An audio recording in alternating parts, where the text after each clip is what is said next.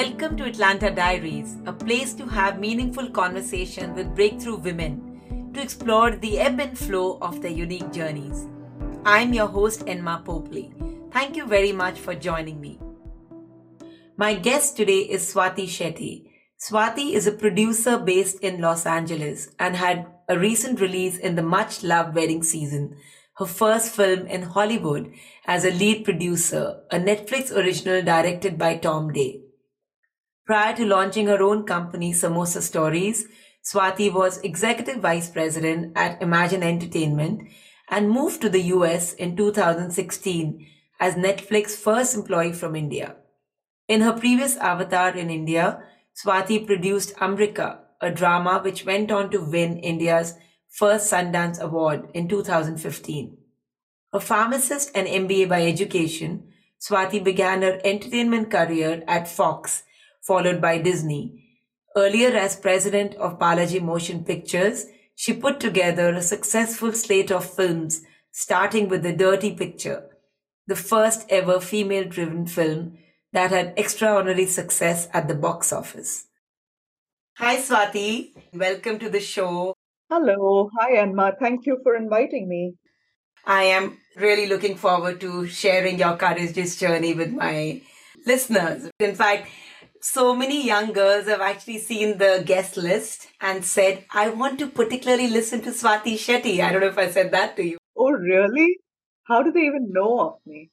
So, why don't we just start from there? Why don't you share with us your experiences at wedding season? I mean, I was totally in awe of the fact that you moved to the US at this age and you decided to produce a movie on your own. You moved to a new country, a new culture, and just bashed on.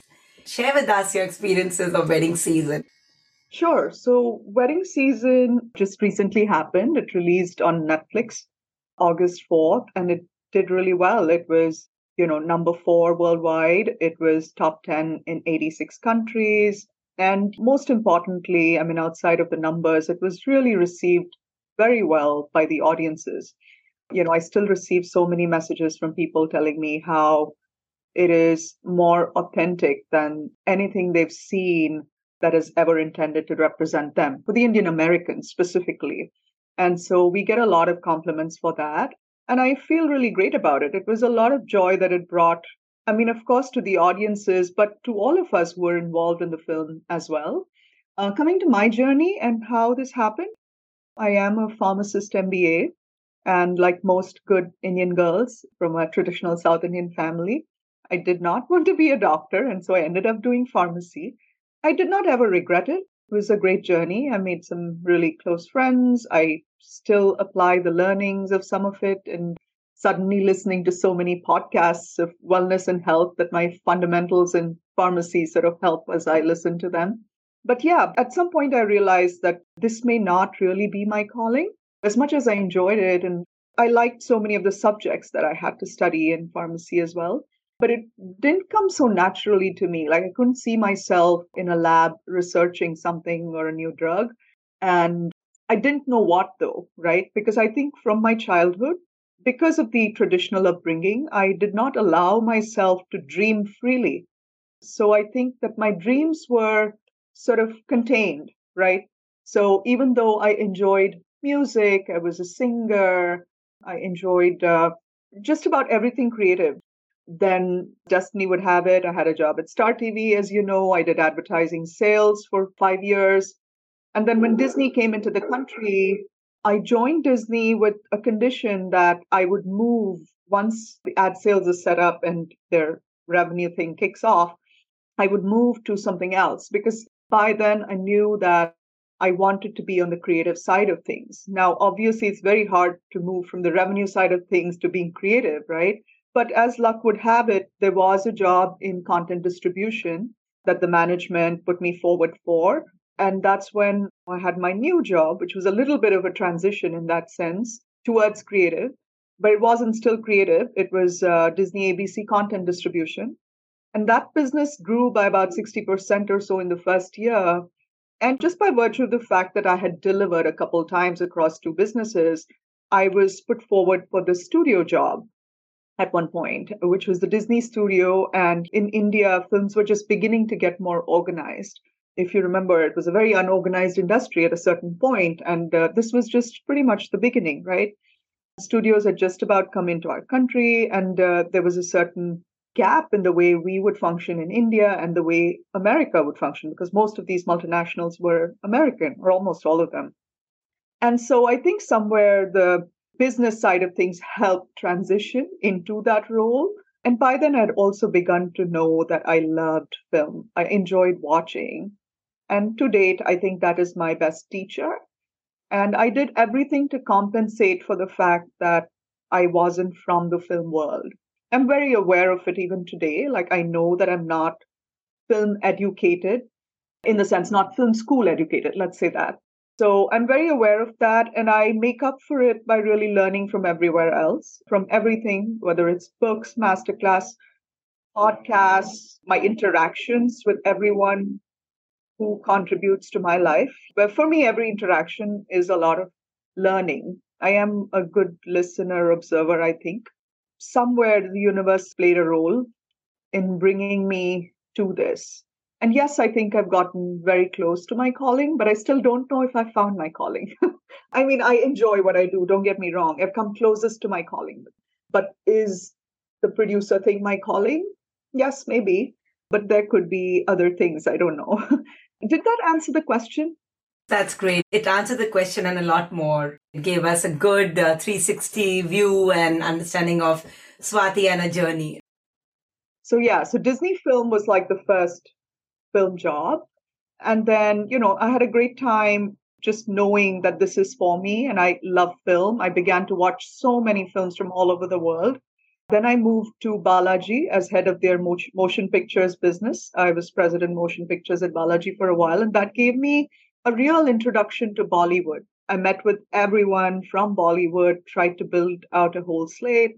That was a great experience. We made Dirty Picture. And at one point, I think, again, the creative side of me kept talking to me all the time at every stage in my life. And I wanted to make films that I could connect with more as an individual versus looking at it as just as a business, you know, like being more involved creatively in the storytelling.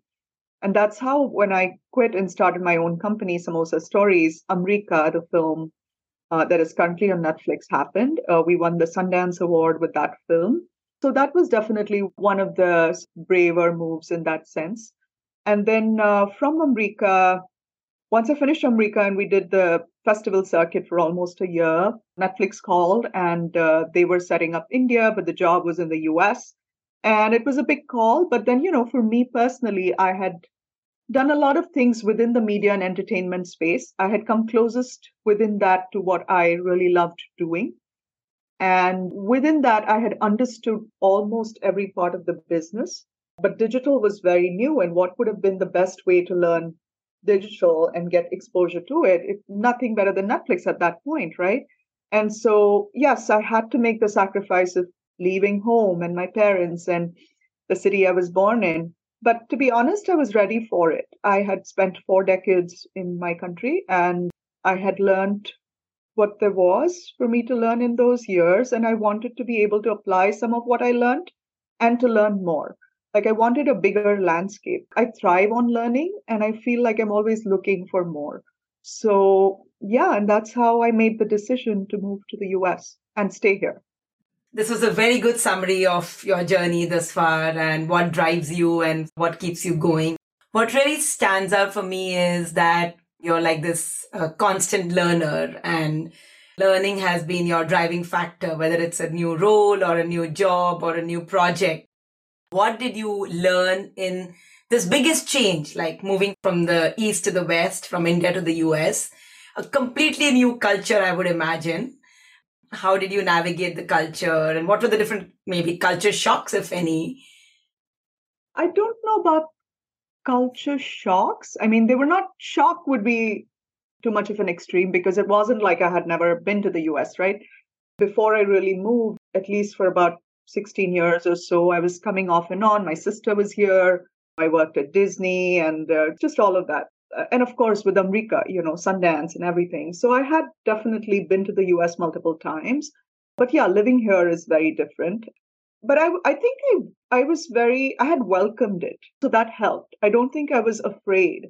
But at the same time, I didn't have time to really absorb it and watch because everything was moving so fast. You know, like I moved here and I was pretty much working on stuff, on deals, helping the person here even before I officially joined Netflix. So when I got here, I was at work. Like I got here that weekend, and on Monday I was at work, and uh, it was just about the beginning of Netflix in that region. And so I was extremely busy.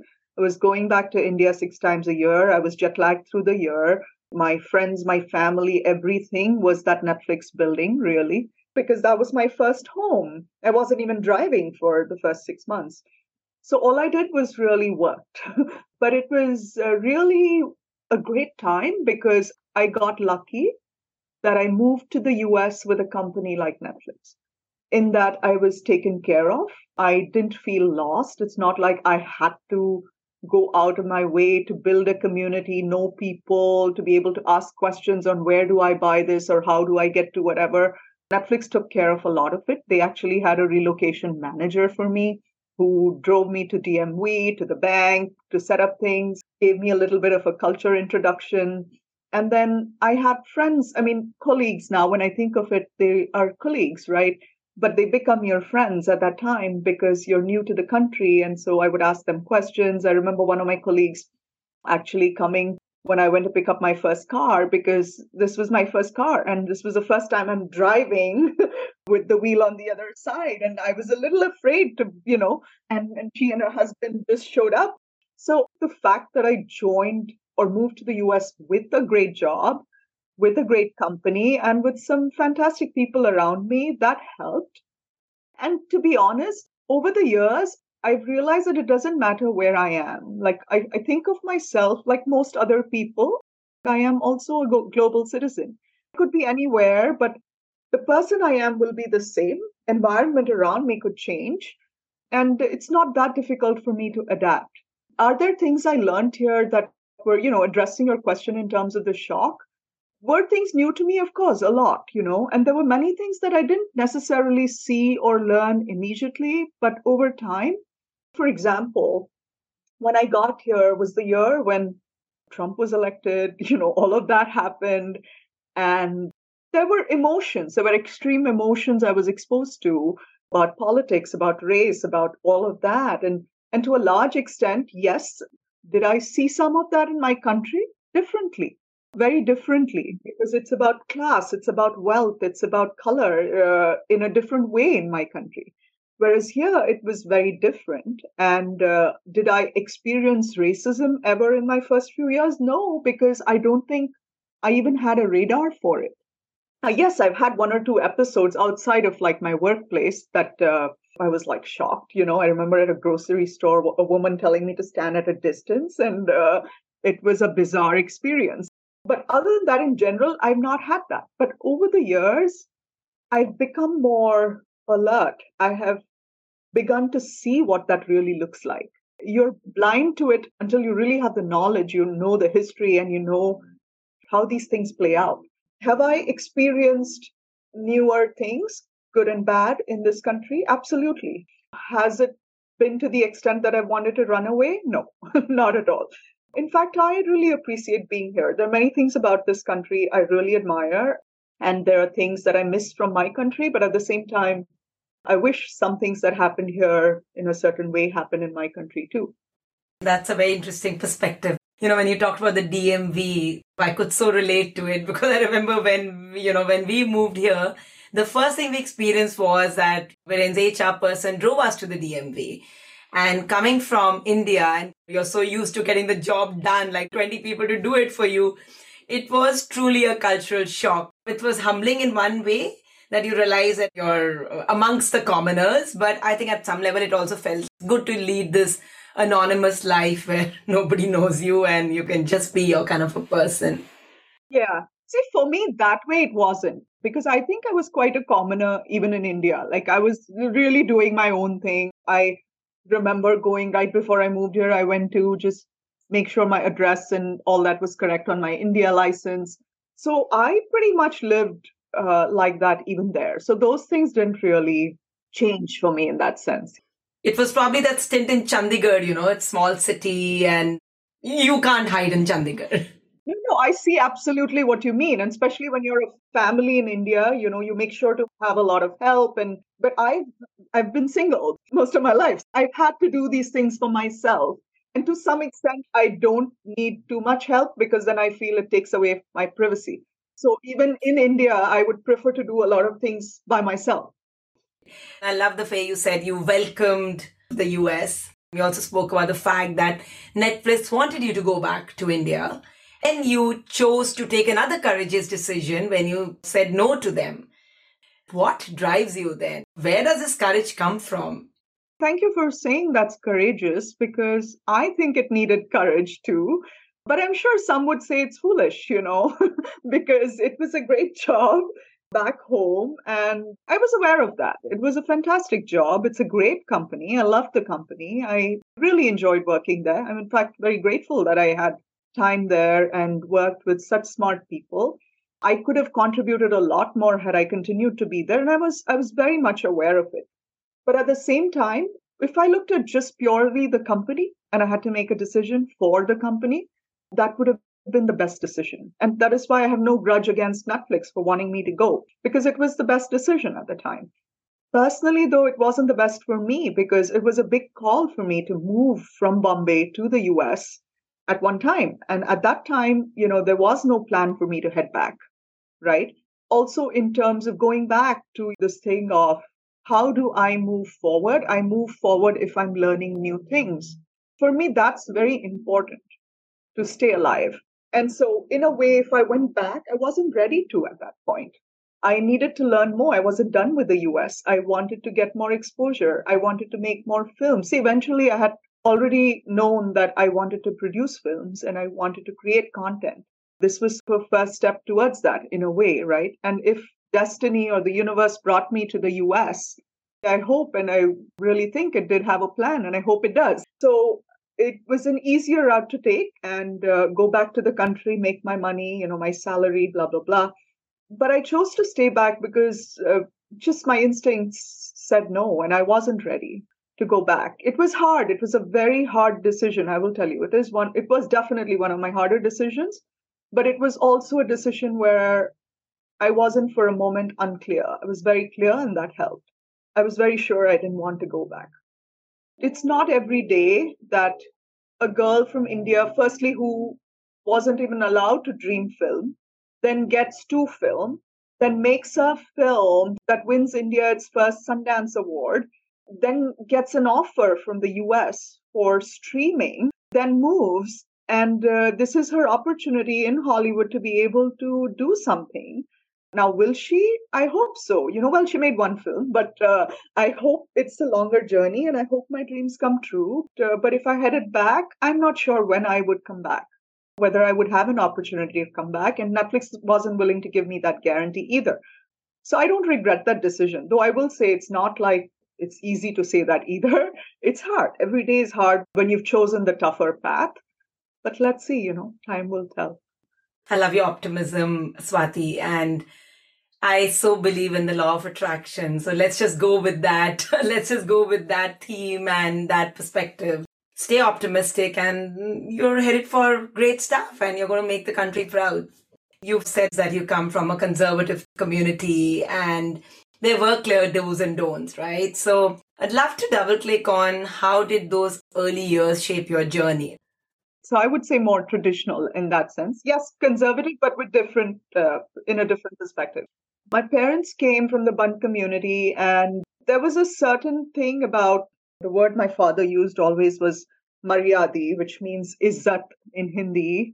Izzat se rehna. Like he did that even like a month ago when I was in India. Like wherever you guys are, whatever you do, live with dignity. So that dignity became like a big, it was taken to extremes and it was the definition of the community and it was the standards of it were different for men and women, right? Secondly, boys were always shown bigger dreams and allowed to have bigger dreams. Also, at that time when I was growing up, dowry was a big thing, which is another reason why it was taken for granted that girls, irrespective of what they did, they studied, they were going to get married, and the dad would have to give a lot of dowry to get her married. So who cares about what she studies eventually, right? So my dad wanted me to be a doctor. So there was always this dichotomy. If you ask me honestly, my dad is the guy who gives me all this courage and who taught me courage. It is in him that I saw courage and who always spoke about being brave. And at the same time, he's the guy who's, who pulled us back from doing some things because he was afraid. There's a part of him who was a father of three girls and he had to live by the standards of the community. He did not want us to marry intercaste. That was the big thing. It wasn't even inter-country or inter uh, state or anything. It was literally even like intercaste, right? That was the word that was used the most at the time. Everything emanated from there, which is one of the reasons he wouldn't like for this child to get more exposure. He was always afraid when I was invited to a poetry competition or a singing competition or had to give the welcome speech to the archbishop when he was in India. My dad always said no, and the nuns would come and beg with him. And uh, it was always a fight. And my mom it felt like she was on our side, but she would eventually just have to toe the line and be on my dad's side. And I can't blame him either because he knew what he knew and he came up the hard way. He's, he is someone who moved from the village at age 11. He had a sense of duty and responsibility to his family. And so he studied night school. He worked in the day. He did not allow the restaurant owner to adopt him when he wanted to. And my dad felt a sense of responsibility and said no. He made something of his life. So, to be honest, he is somebody who is my hero. And coming back to your question, I just wanted to give you the context of that. So, you know, where the traditional came from. And so he wanted to win in his community. He wanted his daughters to make him proud in the definition of what he thought success is, right? And for me as a child, he gave me that education to question things. My school teachers taught me to question things.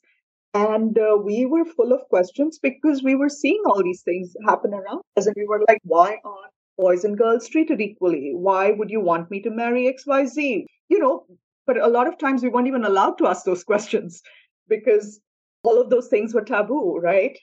And so I think there was a part of me that knew that at some stage I would move away from this all. There was a large part of me that was also not afraid, but bogged down by the fact that is this the life I'm going to live? Like, am I going to be like every other girl from my community who gets to a certain age, whatever she does, studies? Even I know doctors who married a hotelier or something and then, you know, didn't even end up practicing and they're home with their kids and they're living in dignity, right? I'm not judging their lives, don't get me wrong. But what I'm trying to say is that wasn't for me.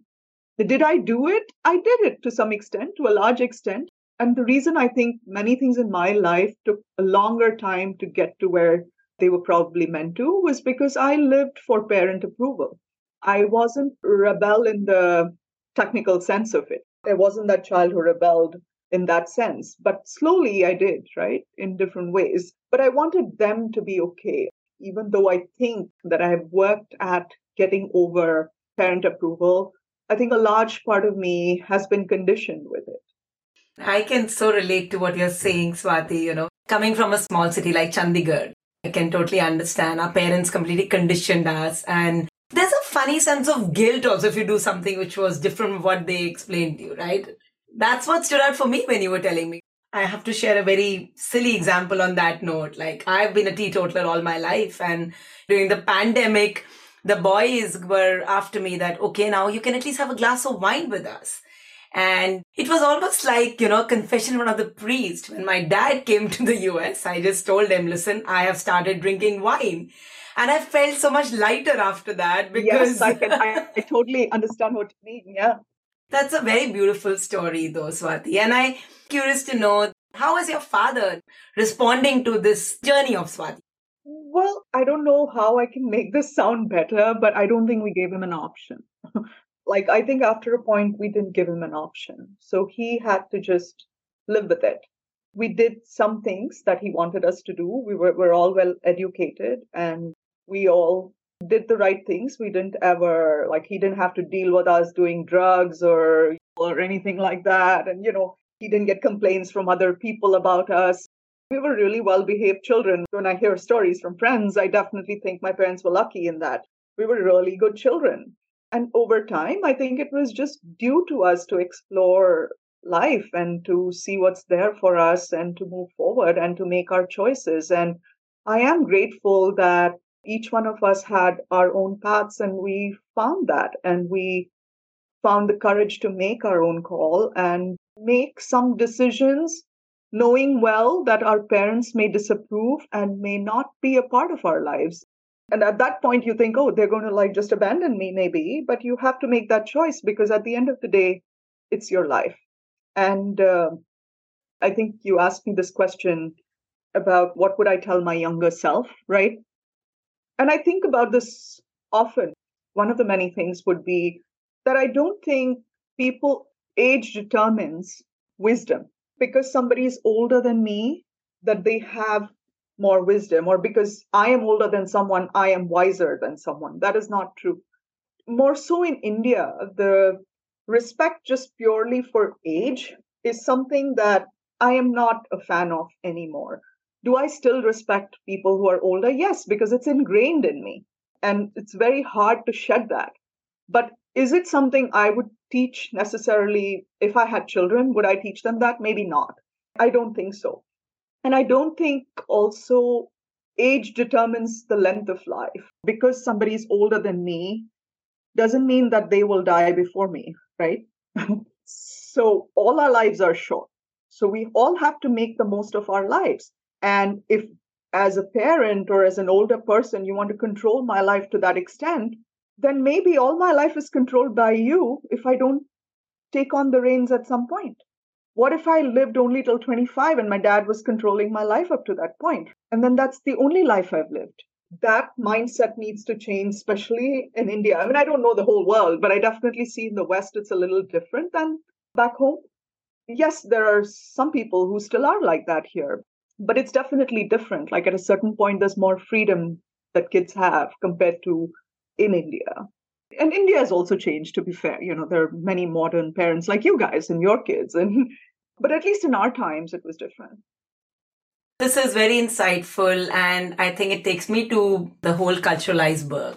To give India its due, when you brought up your kids and your kids have stayed with you till they are married and even later, it just by default becomes a sense of involvement. And to then tell them, you know, it's my life. And it reminds me of Khalil Gibran, the prophet, which I read a lot when I had to let go. You know, I'm secretly hoping my boys don't listen to this podcast because they're going to say, We love Swati. She's saying exactly what we've been telling you. So this is very insightful, Swati. And I think you've talked about topics which people don't want to always talk about, but deep inside, everybody will agree with you. So this is deep, but this is very, very interesting.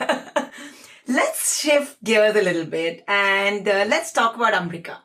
Okay. I know you told me it was hard, but it also got you the Sundance Award. So was that one of your proudest moments? For sure. I mean, uh, I'd be lying if I said it wasn't one of my proudest moments.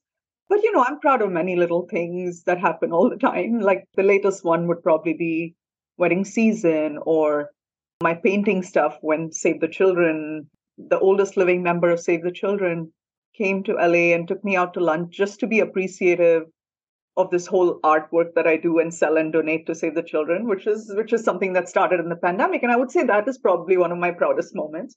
Umrika was in a different way. I was very, very proud because of just the effort that went into making it. It was probably one of the biggest risks I've taken in that sense.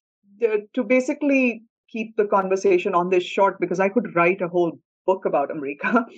Let's say it was one of those things where a certain financier was supposed to come on board, didn't come through, but by then we had locked actor dates. Suraj was studying in uh, New York and he could only do the film in his vacation. So I still remember 21st December had to be the start and that was locked and we paid him in advance or something and we had international crew working on the film so we had to start and we had no money and to cut a long story short on the 42nd day of shoot was a 50 day shoot. It was on the 42nd day of shoot uh, that I found an investor on Twitter.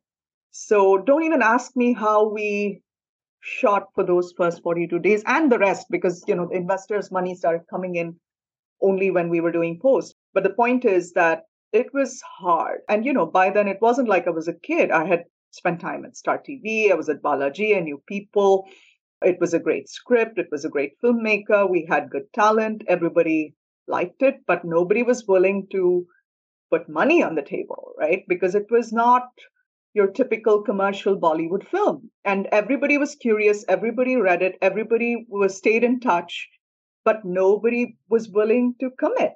I think I had asked almost everyone I knew in my entire life. And so in those first 42 days, I have reached out to friends, ex clients, just people who just helped me pull through. The director's family and friends, my family and friends.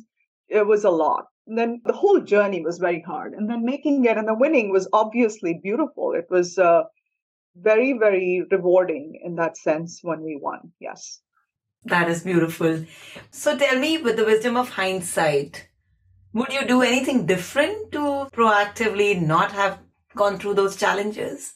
Well, hindsight is 50 50, like they say, right? So I do think that yes and no, because I remember when we won, the director said, if not for the tenacity of our producer, we wouldn't have made this film. And that is true. I mean, I know it sounds shameless to say it, but in the context of your question, I think it was that tenacity. And I, the one one side of me would say you should know when to say stop.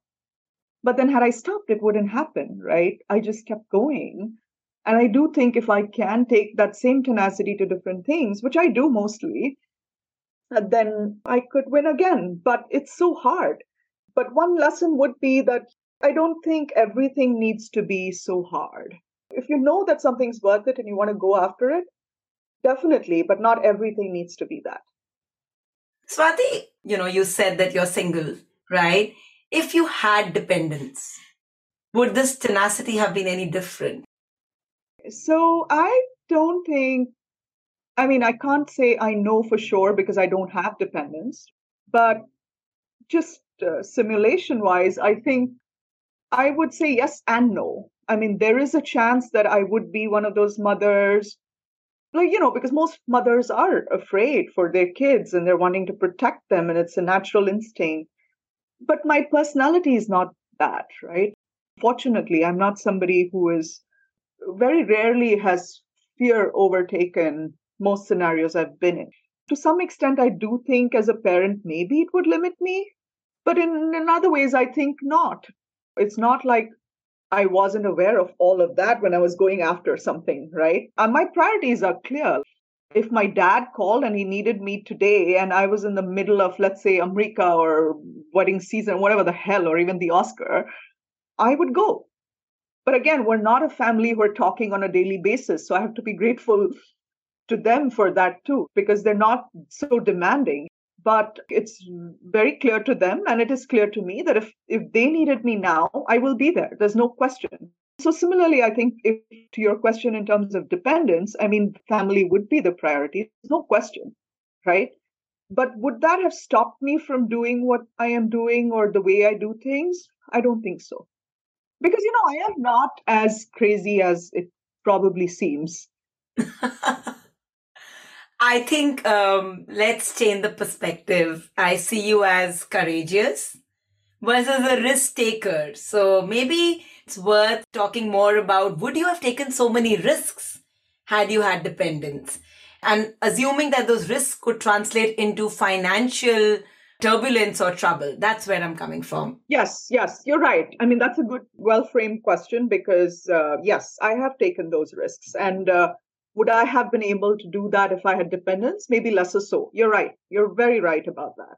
Even today, I'm not still there and I'm still taking those risks and I'm still doing that stuff. I'm probably able to do that because it's just me.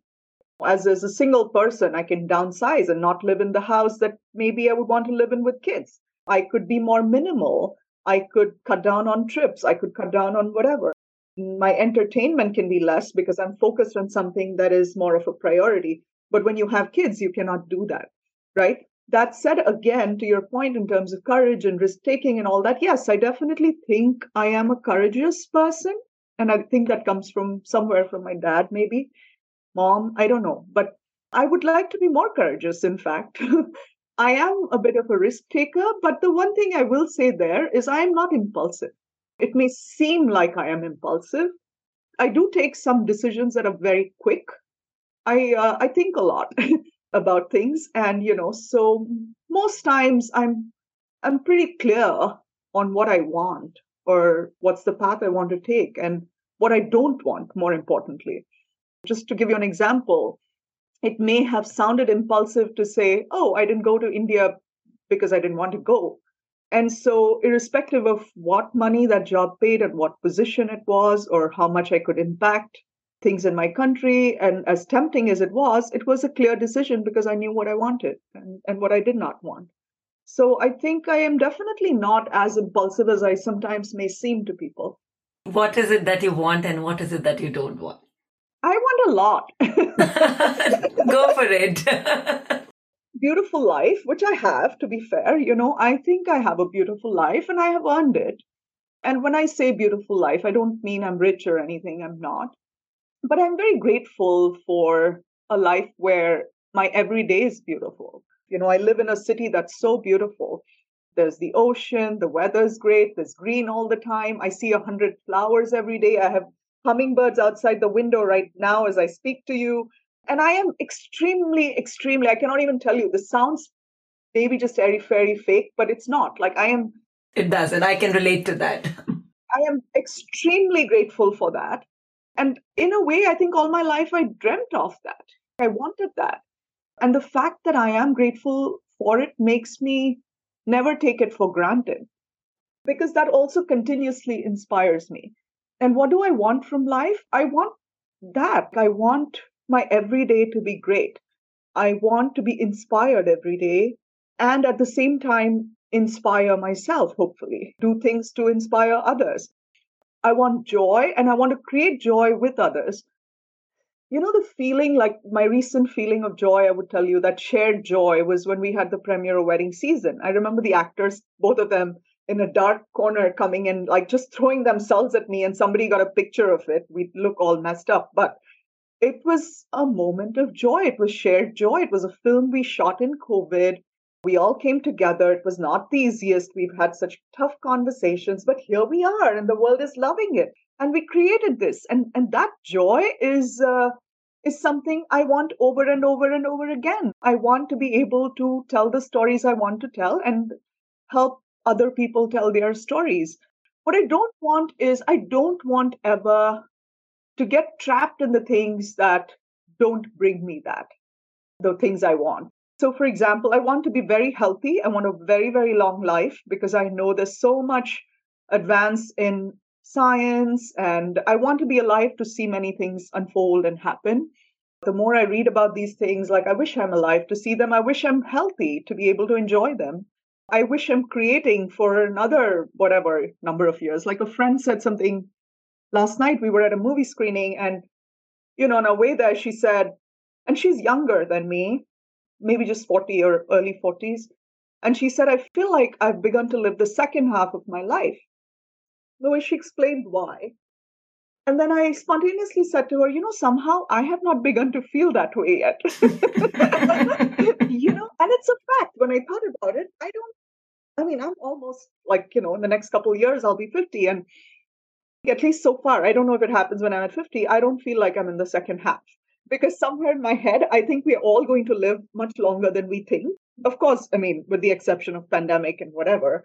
And I want to be really using that time to create. Like, I don't feel like I'm running out of time or anything. Yes, life is short, but it's also long. I do hope that I'm mentally healthy and physically healthy to be able to do all of that. Swati, you know, you spoke about um, inspiration, right? Have there been any role models in your life? I like to be inspired the time, right?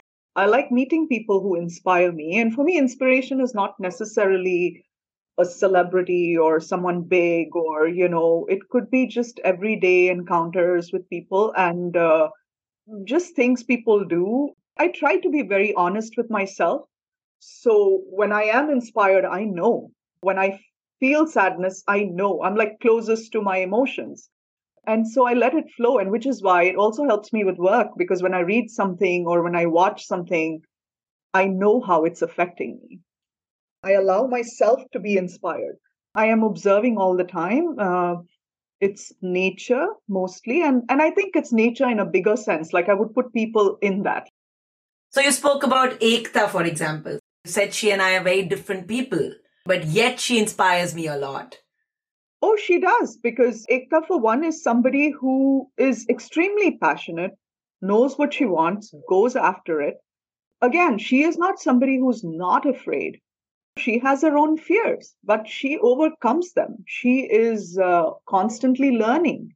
She puts herself out there. She takes risks. And I think those things I admire because it takes a lot of effort. It takes a lot of courage to be able to do those things. I actually admire anybody who is able to overcome their weaknesses or uh, the cards that were dealt to them, deal with them in a way that they make something of it. When I watch shows like, for example, Love on the Spectrum, it's a show on Netflix you must watch. I will. Mm-hmm. My language, I hope, is not wrong, but these are people with disabilities, right? Like learning disabilities and people on the spectrum and just their way of coping with life, of finding love. It's just amazing. And the triumph that comes after, like, I, that's real joy. I, I think there is no joy when everything is laid out for you on a platter.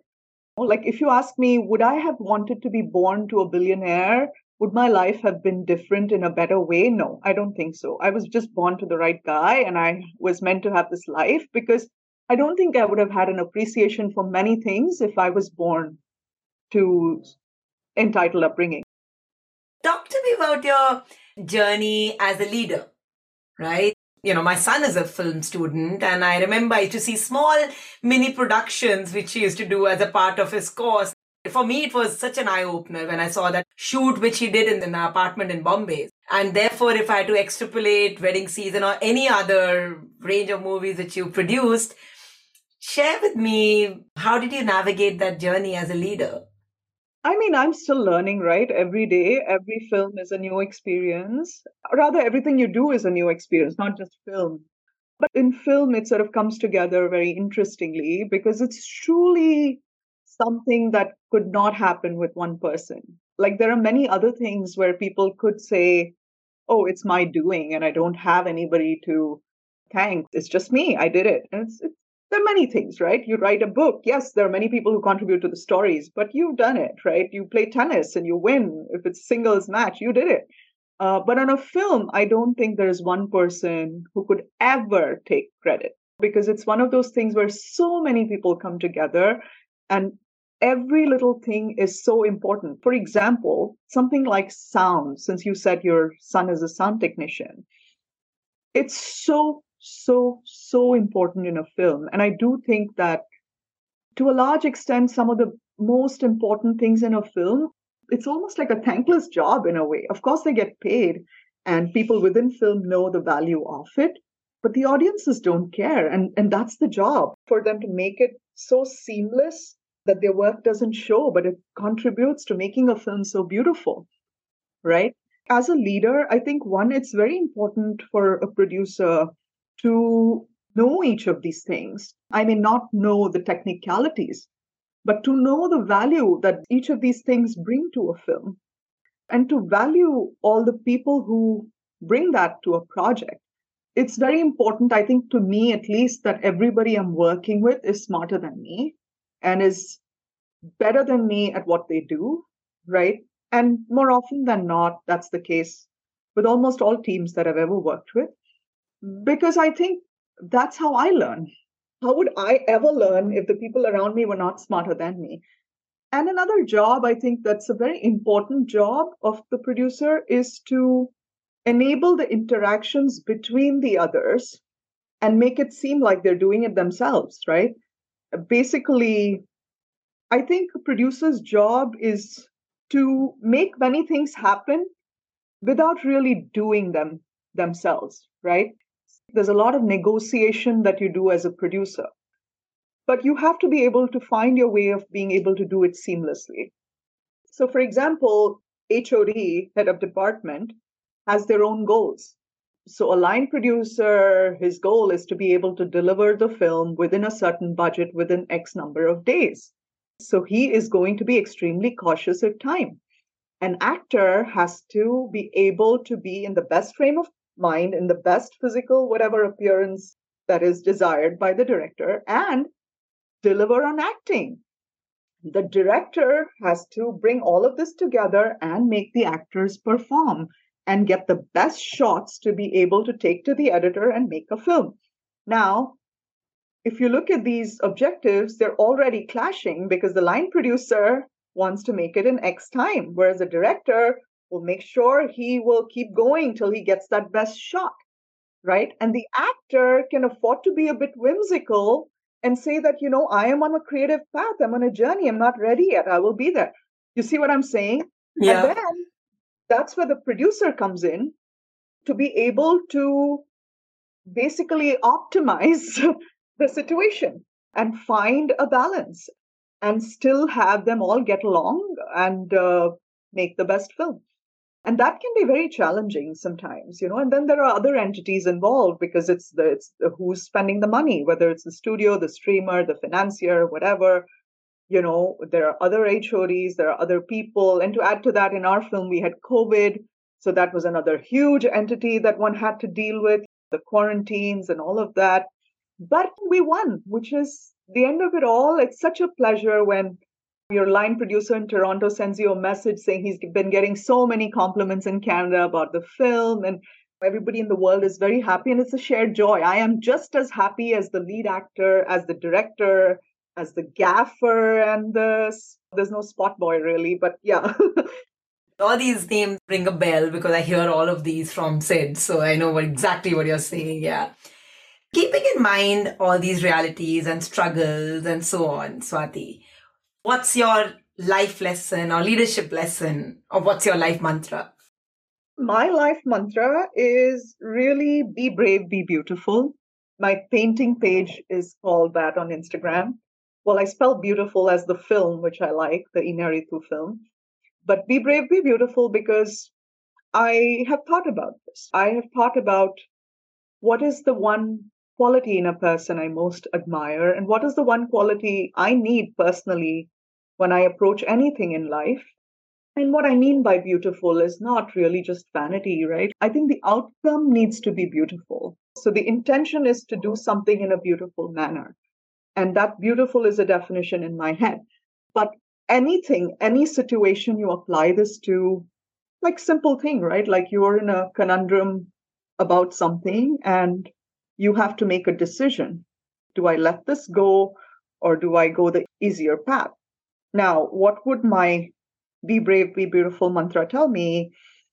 What is the most courageous decision I would make in this scenario where I'm doing it without fear?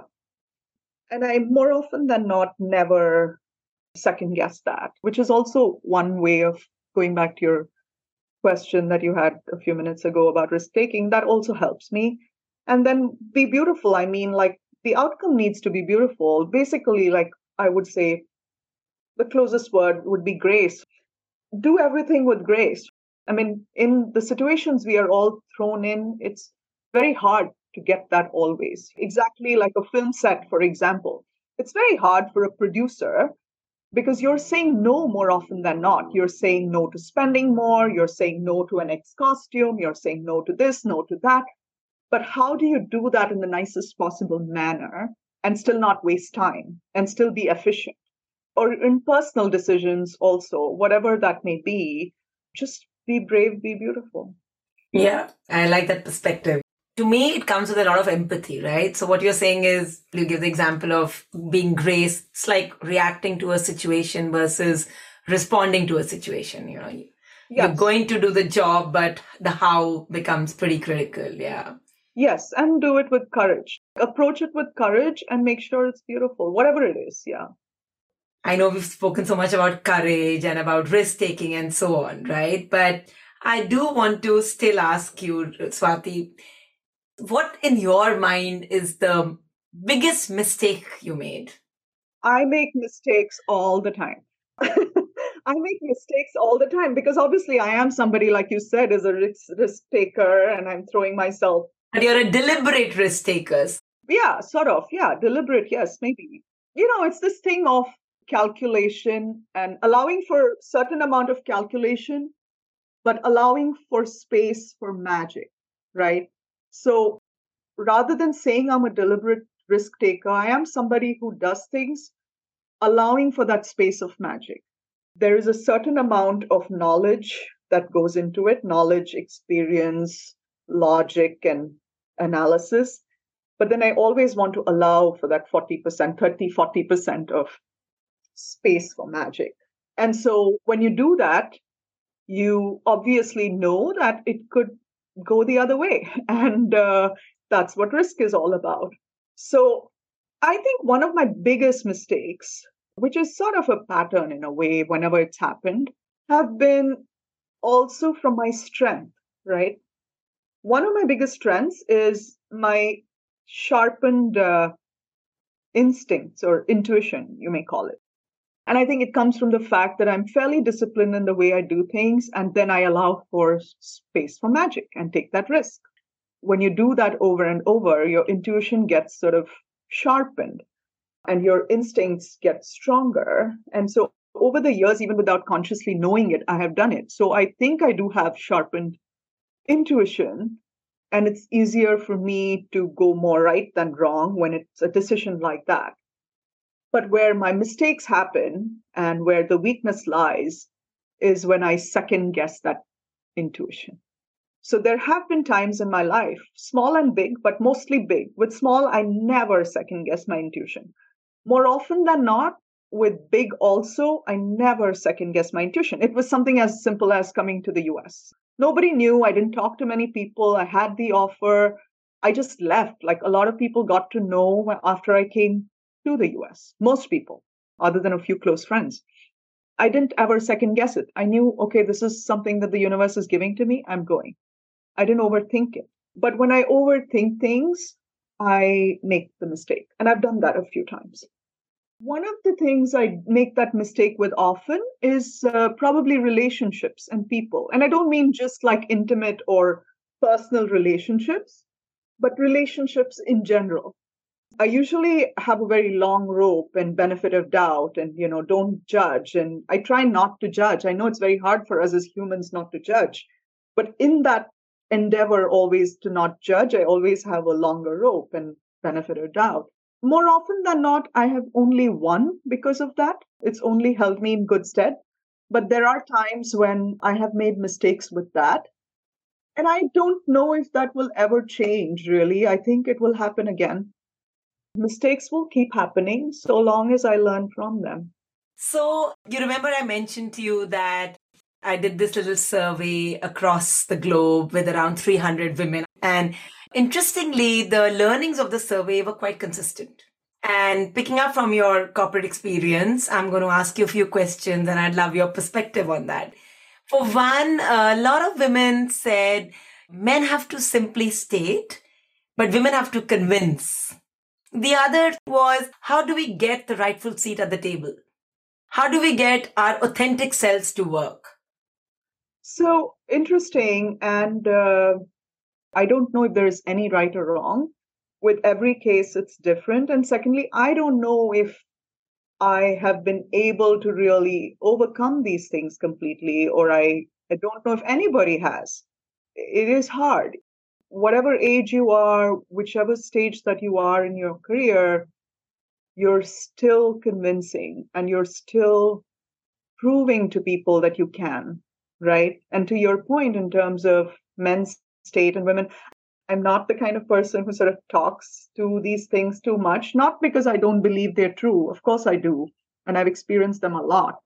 But it's just that the more I talk about it, I feel like we're giving that so much more importance and we don't move on in a way. But I also realize the importance of being able to coach younger people so they don't make the same mistakes as us. One thing from my corporate experience, I would say to every woman, every man too, actually, every young man and woman, is do not fear. Because again, coming back to courage, right? Don't fear. And I have myself been guilty of it. You know, in my younger days of corporate life, I have been in situations where I am not sure I would react the same way as I did when I was younger. I am sure I would stand up and speak up for myself differently. I always did speak up for myself. I'm not somebody who holds back when there is something to say. But I think I could have done it with more courage. I could have done it in better forums. I could have been less afraid of the powers to be. And I would think that everybody should know that people with a certain wrong sense of power love it when others are afraid. They love to make people afraid.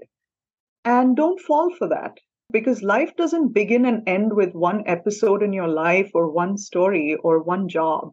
There's a long life ahead of you. Nothing is the end of something. I know it's hard. I know you have to take money home. I know you have to put food on the table, but show a little courage there. Know your worth. I understand insecurity that you would lose your job, but really, are you that person who could do nothing? I think anybody like us who has had a corporate job, and I'm not talking about a certain level, I'm talking about even if you're a starter at like an organization in a corporate job, then you've already studied that much, you know, you've come that far. You can change industries if you had to, right? But if you want to make a point and if you want to basically tell people that, listen, this can be done differently, or I have a better plan and I want you to see it. And then if you're still not getting respected, I think you should move on. I would have probably done different things in my younger life with just a little more courage. And I feel be true to yourself. Like they say, borrowing from a complete cliche, actually, that there is no other person like you, or something to that effect. There is no other Enma, or there is no other Swati. There is only one. So why not just be that person? And I believe in that because I feel like, in my case, for example, I am not very, I'm a straight shooter. I am not so great with language always. You know, it's not always nuanced, and uh, I am not mollycoddling people as I give them the message, right? But if you ask me, is it always great? No. Some people do not receive things the way I intend for them to receive it. But more often than not, people trust you because they know you will give them the truth. They know that when I am then complimenting them, they know it's real. And so I think you should definitely be true to yourself. You should definitely be brave. And on the side, I feel just keep on that journey of knowing who you are and what you want. Because I think that confidence that comes from that space helps you in the other space. Because your life is not determined then by where you work, who's your boss, what you do because you are you and then you know or how much money you have i don't think life should be that. The moment that changes, you have more courage. And I think that would be my advice to younger people. And also, don't make work your everything. I am still guilty of that, but that's by choice because I enjoy my work. But at the same time, I do think that when I say don't make work your everything, I don't mean don't give all your hours to work. Give all your hours if that's what you want and that's what you enjoy, right? But that is not life. That is not 100% of life. It is part of life. What's next for Swati? Well, I hope a lot, like I said. you also spoke about bringing in a different flavor to cinema in Hollywood, right? Bringing the global representation to Hollywood. I would love to do that, to be honest. I don't know when and how. I don't know when I will find that opportunity, the capital, and you know everything that goes with it to be able to make that happen but I would love to have that opportunity if it happens in my lifetime. I would keep wanting to make great films.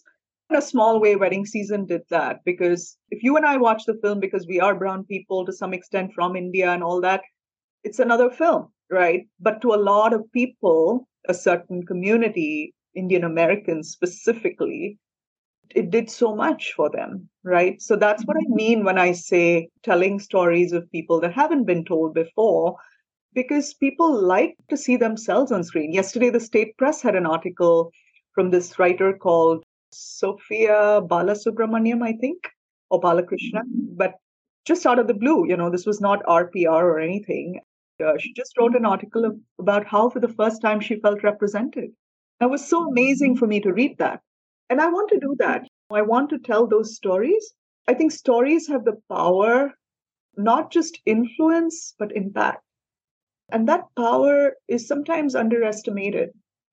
And I'm lucky to be in film. I feel fortunate every day. And I hope that somebody helps me, enables me to be able to tell these stories and things come together and magic happens.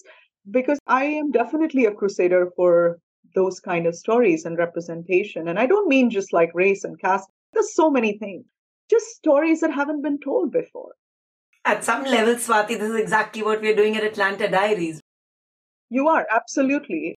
Because, like I said, I get inspired by everyday people and everyday things. And, you know, a lot of times what we see on press is not everything. Most times, I would say. It's really what is press run by? It's run by PR agents and they get paid for it. So when you have the money, a lot of that press happens. But then there are so many people and so many untold stories of so many successful people, even not just successful, also rich, but they don't want to do any PR. And I want those stories to be told. And I think that that would make the world a better place. That's beautiful. Since Atlanta Diaries is a place where we can learn and unlearn our definitions of success and achievements, is there any other parting thought for aspiring women leaders as they transition? I mean, as cliched as this sounds, I would again say be true to yourself and just go for it. Don't fear. Be brave, be beautiful. Thank you very much. This has been amazing. Thank you, and thanks for inviting me. Thank you very much for listening to this episode of Atlanta Diaries in its entirety. I really hope you found the conversation insightful or inspiring. I really wish for Atlanta Diaries to be a place where we can learn and unlearn our definitions of success, build a community for the ones who may have multiple North Stars, and connect deeply beyond the limit of this audio file. I do have a request for you. Please share with others who you feel will benefit from this conversation. Because of these conversations, or even a small segment of them, can help champion the journey of even one woman it'll be worth all the effort. I would love to get suggestions of breakthrough women from you to help strengthen my repertoire. I look forward to seeing you next week for another insightful conversation at Atlanta Diaries.